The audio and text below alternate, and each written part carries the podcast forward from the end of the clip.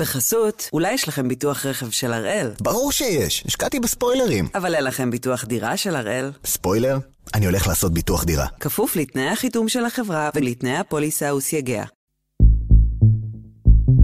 היום יום שלישי, תשעה במאי, ואנחנו אחד ביום, מבית N12.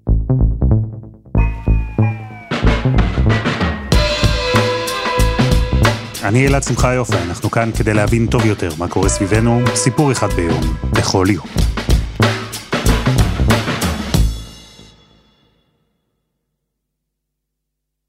אין הרבה גופים שמלווים אותנו מהרגע שבו אנחנו נולדים ועד הרגע שבו אנחנו מתים. בחתונה שלנו, בגירושים, לא עלינו, בברית המילה, במה שנכנס לנו לצלחת, במה שיעשו החקלאים בשנת שמיטה, במי יהיו דיינים או במי נחשב ממזר. הרבנות הראשית היא בדיוק הגוף הזה. הגוף שמלווה אותנו בהמון תחנות שונות בחיים. זה גוף שלציבור החילוני יש יחסים מורכבים איתו, בעיקר יש לא מעט ביקורת. וזה גוף שגם בתוך העולם הדתי לא כולם מסתכלים עליו באותו אופן. זה גוף שבראשו עמדו כמה מהרבנים ובכלל הדמויות החשובות ביותר בהיסטוריה של ישראל. וגם רב שהורשע בשוחד ונשלח לכלא, גם הוא היה רב ראשי. ועכשיו, הגוף הזה, שמלווה אותנו מהלידה ועד המוות ובהמון תחנות באמצע, עומד בפני שינוי. כי בעוד כמה חודשים תסתיים כהונה של עשר שנים לשני הרבנים הראשיים, וייבחרו חדשים.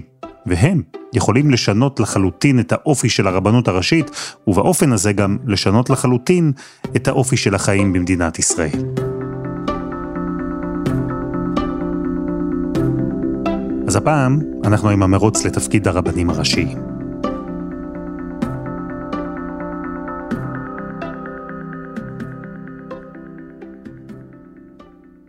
שרקי, שלום. שלום אלעד. נתחיל אה, במנהלות, ברשותך. מתי הבחירות? תראה, עדיין אין תאריך אה, סופי, אנחנו מדברים כנראה על תחילת אוגוסט, י"ד באב. ומי בוחר?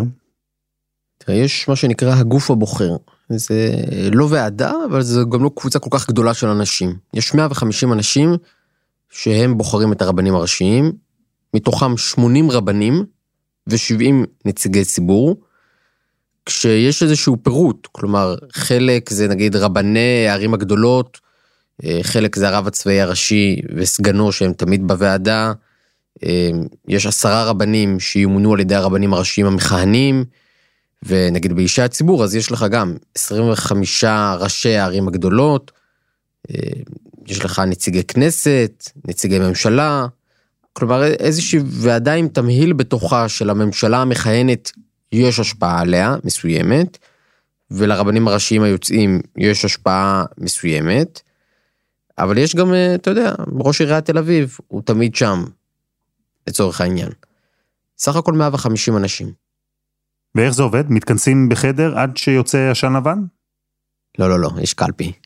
נכנסים, אה, קלפי שמאחוריה יש בעצם אה, ערימת פתקים ושתי מעטפות, כי אתה בוחר גם את הספרדי וגם את האשכנזי.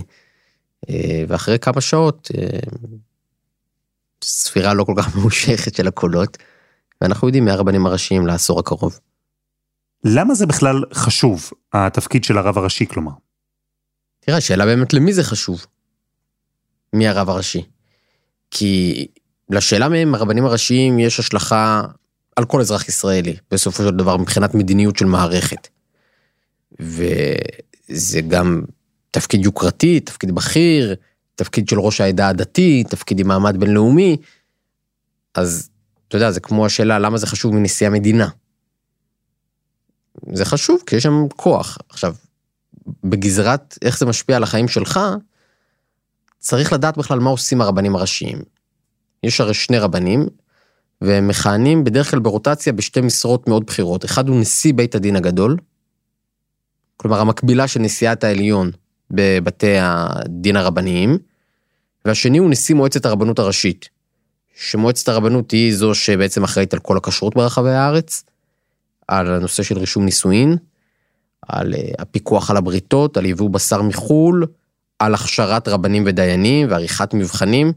כלומר, אלו שני מוקדי כוח, אחד, ניהול מערכת משפטית דתית שהיא המערכת הקובעת בישראל עניין הדין הדתי, אה, אה, והשני, כל שאר שירותי הדת בישראל, ומעל כל אלה יש תפקיד ייצוגי שהרבנים הם אלה שממלאים אותו. כלומר, תאר לך שהרב הראשי יחליט להתבטא פתאום בסוגיות אה, מוסריות שונות. מה מעניין? מה האג'נדה של המוסד הזה? שבעולם יש לו מעמד לא מבוטל, אתה יודע, עושים ועידה בין דתית, מגיע האפיפיור והרב הראשי. זה, זה, זה אדם שהוא מסתובב בעולם עם אה, תוקף לדבר בשם הדת היהודית במובן מסוים. וככל שמעמדו, מעמדם של הרבנים הראשיים, יוקרתם גדלה, אז גם השפעתם גדלה, ולהפך. כלומר, מי שרוצה שהרבנות הראשית תהיה מוסד חלש, יכול להיות שהוא יבחר אה, להביא לכך שיבחרו רבנים אה, חלשים, פחות מוערכים, פחות מוערכים בחברה הכללית, בחברה הדתית, בחברה החרדית, אפשר כבר לפרק את זה. אז בואו נחזור לשורשים, להיסטוריה של מוסד הרבנות הראשית. ההיסטוריה של הרבנות הראשית היא בשלבים, כי יש פה בעצם רב ספרדי ורב אשכנזי. הרב הספרדי הוא מכונה גם הראשון לציון, יושב בעצם על כיסא של משהו כמו 400 שנה. כלומר, זו ירושה מהאימפריה העות'מאנית, שבה מונה ראשון לציון, שהוא היה בעצם הרב של היהודים הספרדים ברחבי האימפריה. והוא בעצם גם היה הרב הראשי בארץ ישראל, אחר כך קראו לו חכם בשי. והיה לו מעמד מבחינת האימפריה העות'מאנית. ב-1800 ומשהו זה נהיה כבר מעמד רשמי, ויש גם מדי שרד בעצם, אותה גלימה רקומה, חוטי כסף או זהב, זה, זו גלימה טורקית, שבדרך כלל הקהילה היהודית בטורקיה הייתה גם קונה אותה, ונותנת אותה מתנה לרב. והדבר הזה התנהל ככה הרבה מאוד שנים, כשהאשכנזים שחיו בארץ, הם קודם כל הם היו מיעוט, והם התנהלו במודלים קצת אחרים מול השלטונות, ובימי המנדט מוקמת לה הרבנות הראשית לארץ ישראל, 1921. כלומר, הרב הספרדי הוא ירושה מהעות'מאנים, והרב האשכנזי הוא תוספת ירושה מהבריטים. ואז כשקמה מדינת ישראל, כבר יש לך בעצם רבנים ראשיים מכהנים.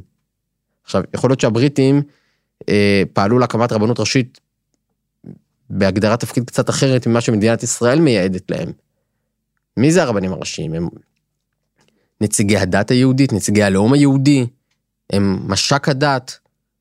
לא בטוח ש, שהבריטים, כשהם ייסדו את הרבנות הראשית, יחד עם הרב קוק בעצם, שהיה הרב הראשי הראשון, תכננו שזה יהיה גוף שיעניק שירותי דת ספציפיים ליהודים.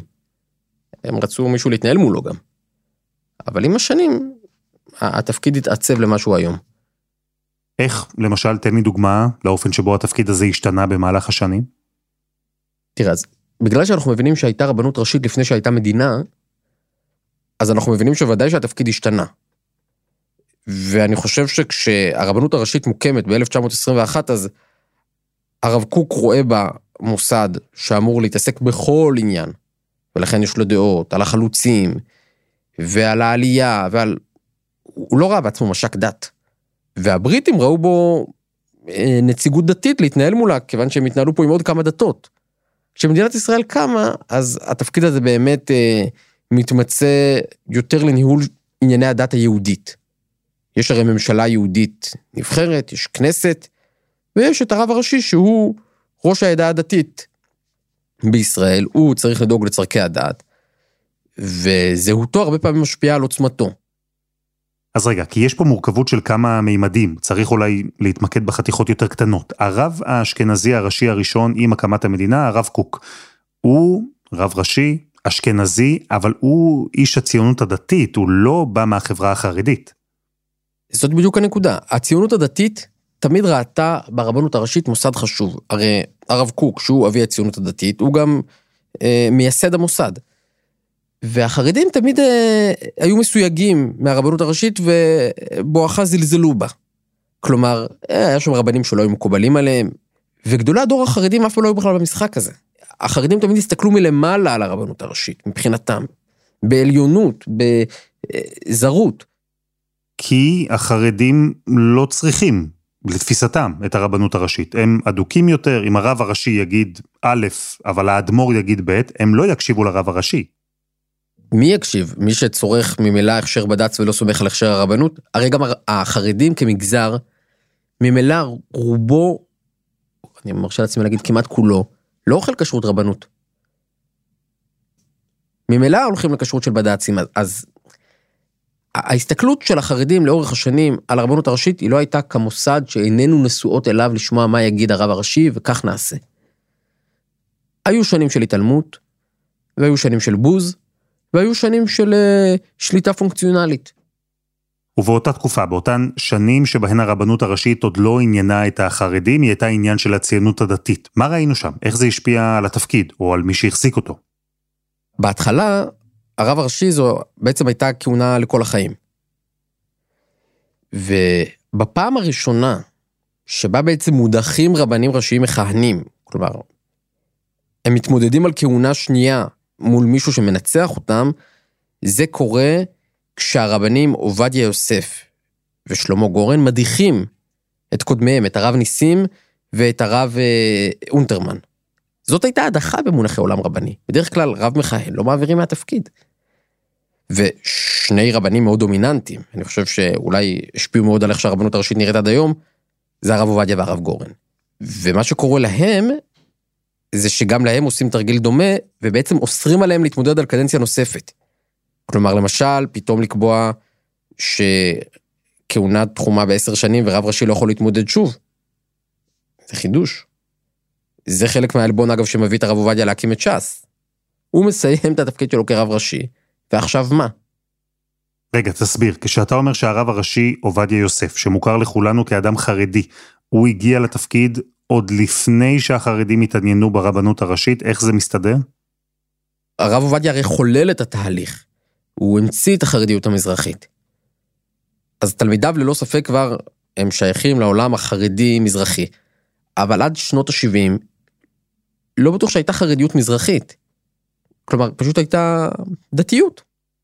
הבנתי, אוקיי, ועם הרבנים הראשיים, עובדיה יוסף ושלמה גורן, הרבנות הראשית הפכה להיות מוקד כוח משמעותי וחזק, והכהונה של הרבנים הראשיים גם התקבעה אז כדבר זמני, עשר שנים, וזהו.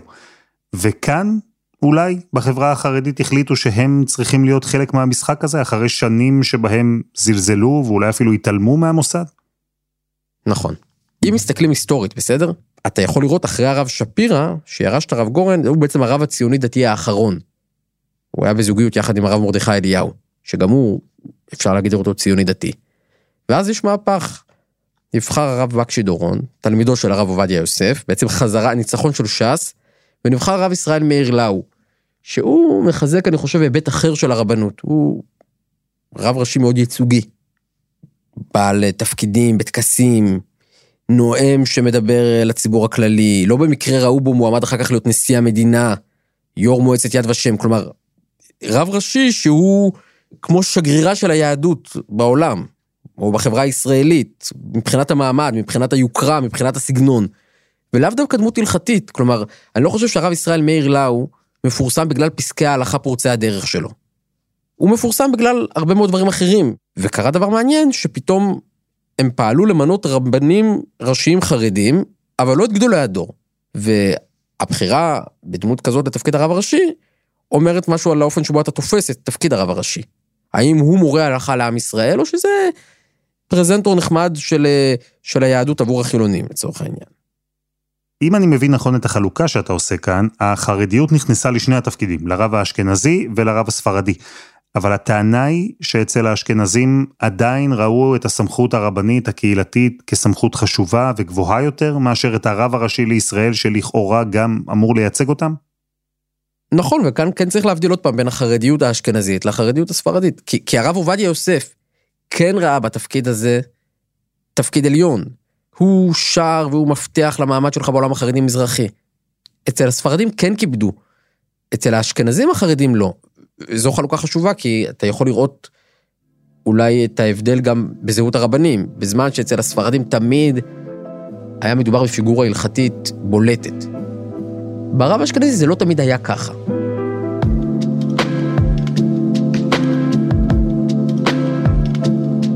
חסות אחת וממש מיד חוזרים.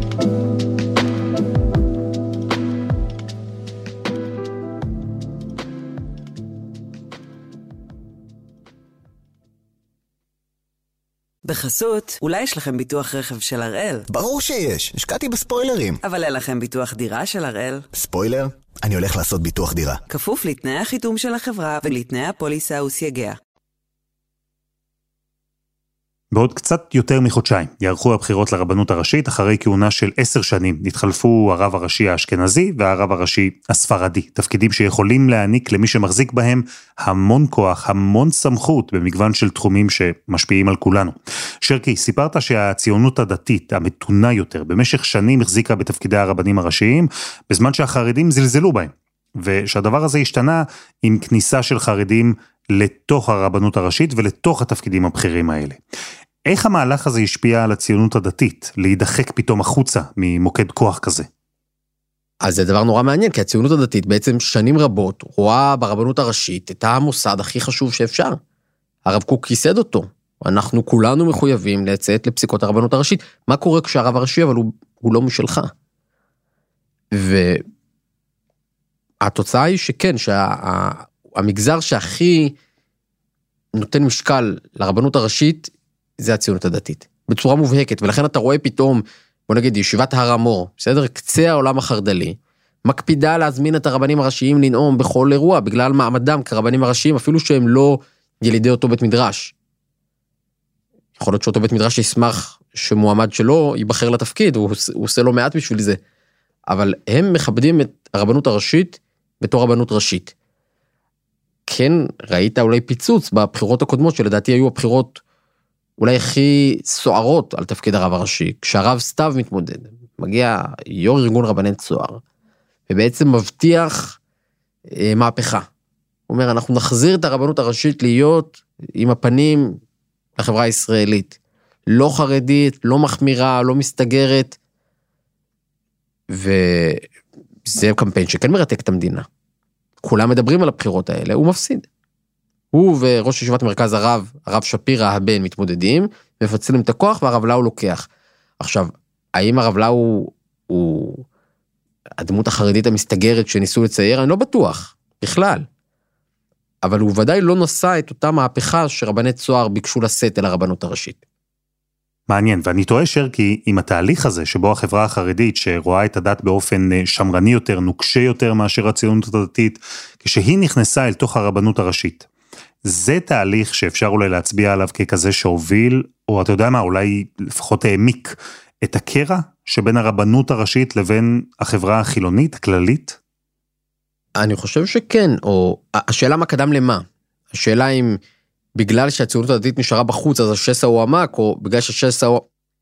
שאלה שאפשר, אתה יודע, אפשר להתווכח עליה.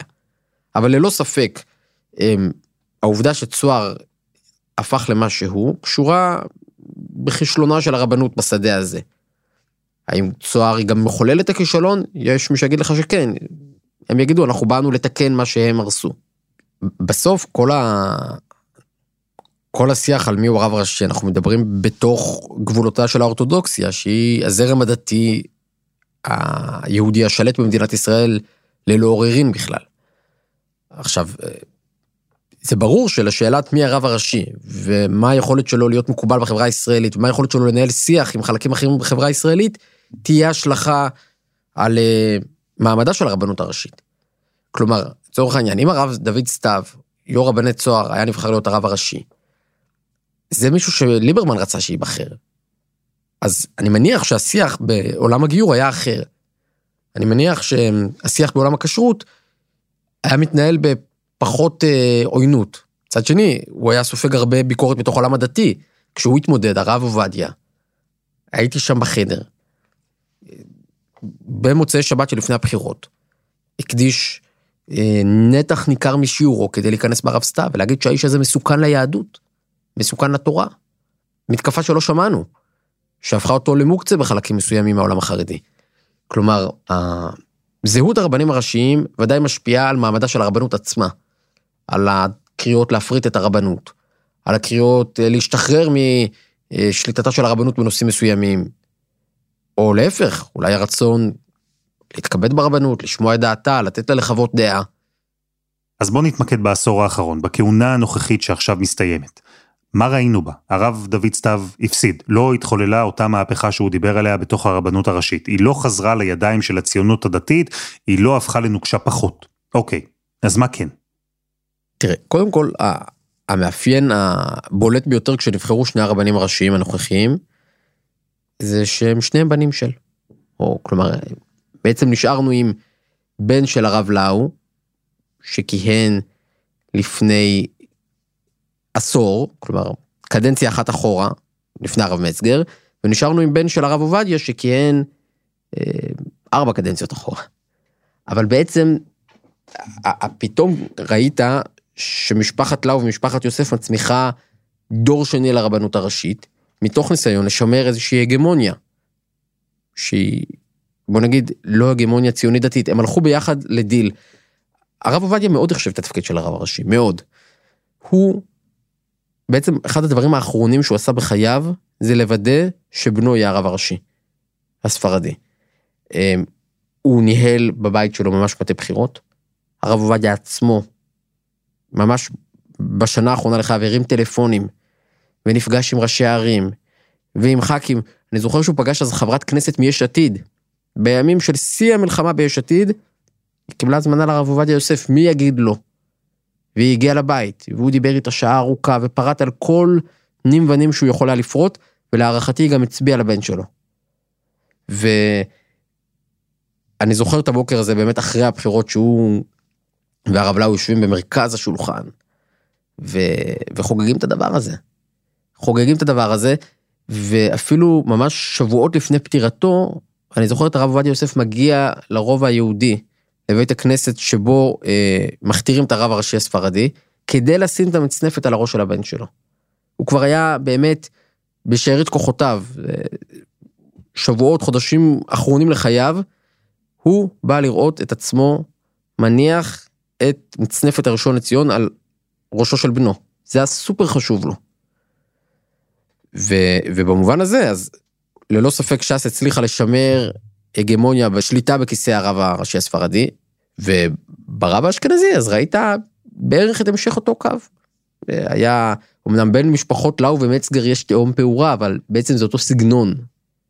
אני מניח שעכשיו בשתי המשפחות כועסים עליי, אבל בעצם הרב לאו והרב מצגר מייצגים, עם הבדלים רבים ביניהם ברמה האישית, אני לא נכנס כרגע, אבל מייצגים איזה רבנות אה, נעימה ששומרת על קשר עין הדוק עם בני ברק ועם ביתו של גדול הדור החרדי התורן, שהיא לא ציונית דתית באופן מובהק, אבל היא כן מדברת עם הישראליות.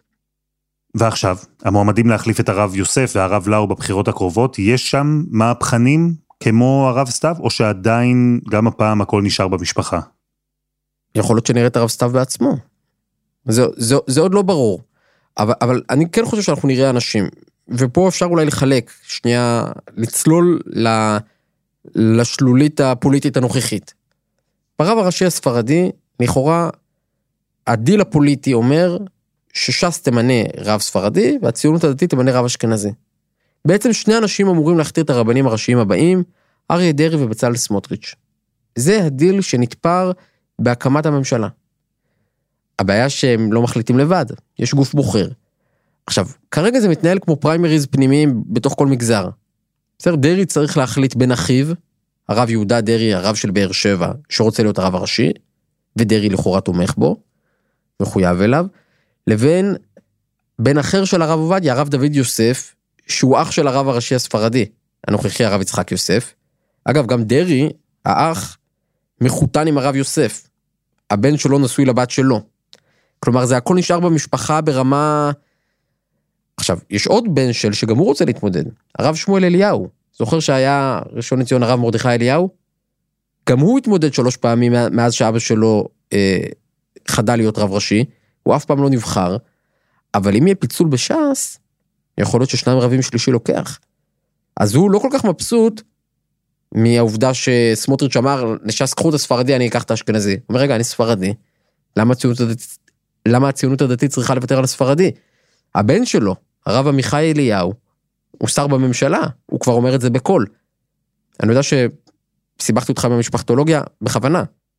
אני לא באתי אליך בטענות, זה באמת נשמע כמו מצב מסובך, אבל אה, מה קורה בצד השני, אצל הרב הראשי האשכנזי?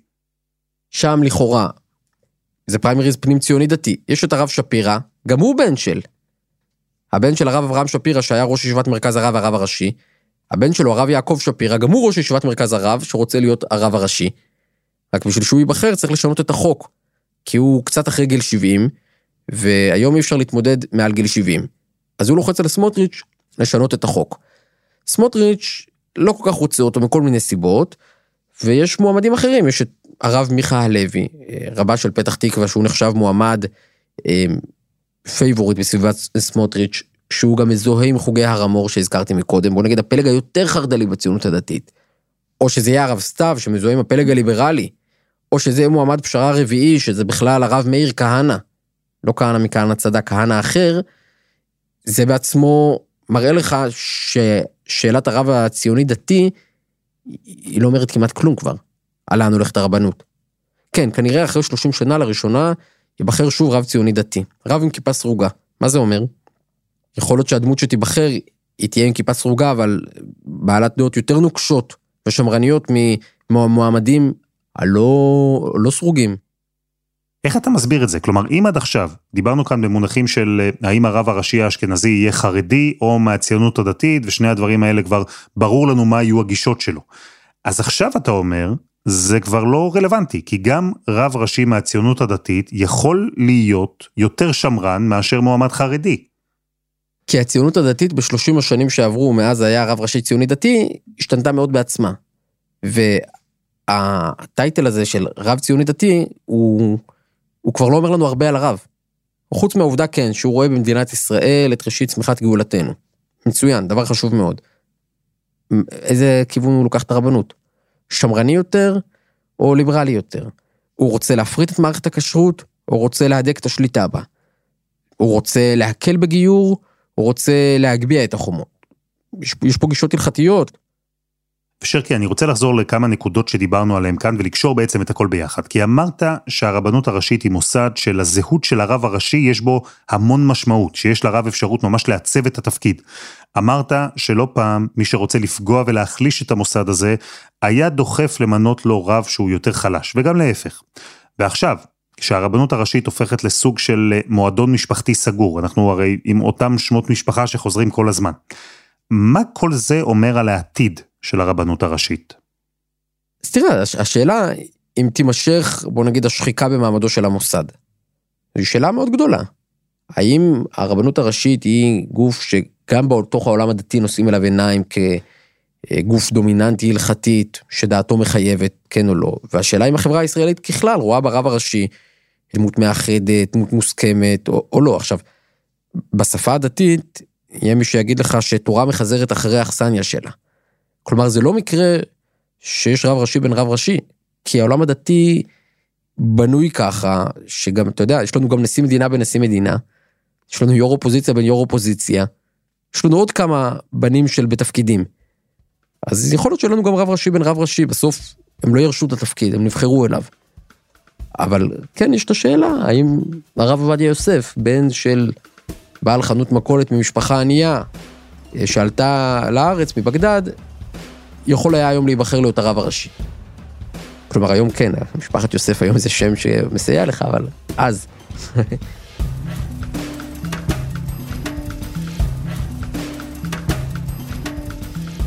יאיר שרקי, תודה. תודה, אלעד.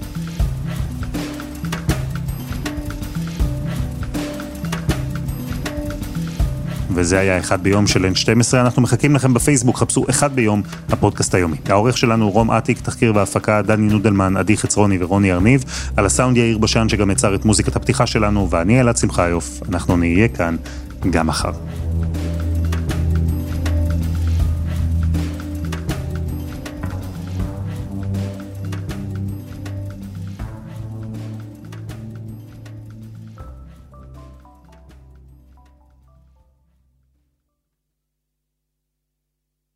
בחסות, אולי יש לכם ביטוח רכב של הראל? ברור שיש, השקעתי בספוילרים. אבל אין לכם ביטוח דירה של הראל? ספוילר? אני הולך לעשות ביטוח דירה. כפוף לתנאי החיתום של החברה ולתנאי הפוליסה וסייגיה.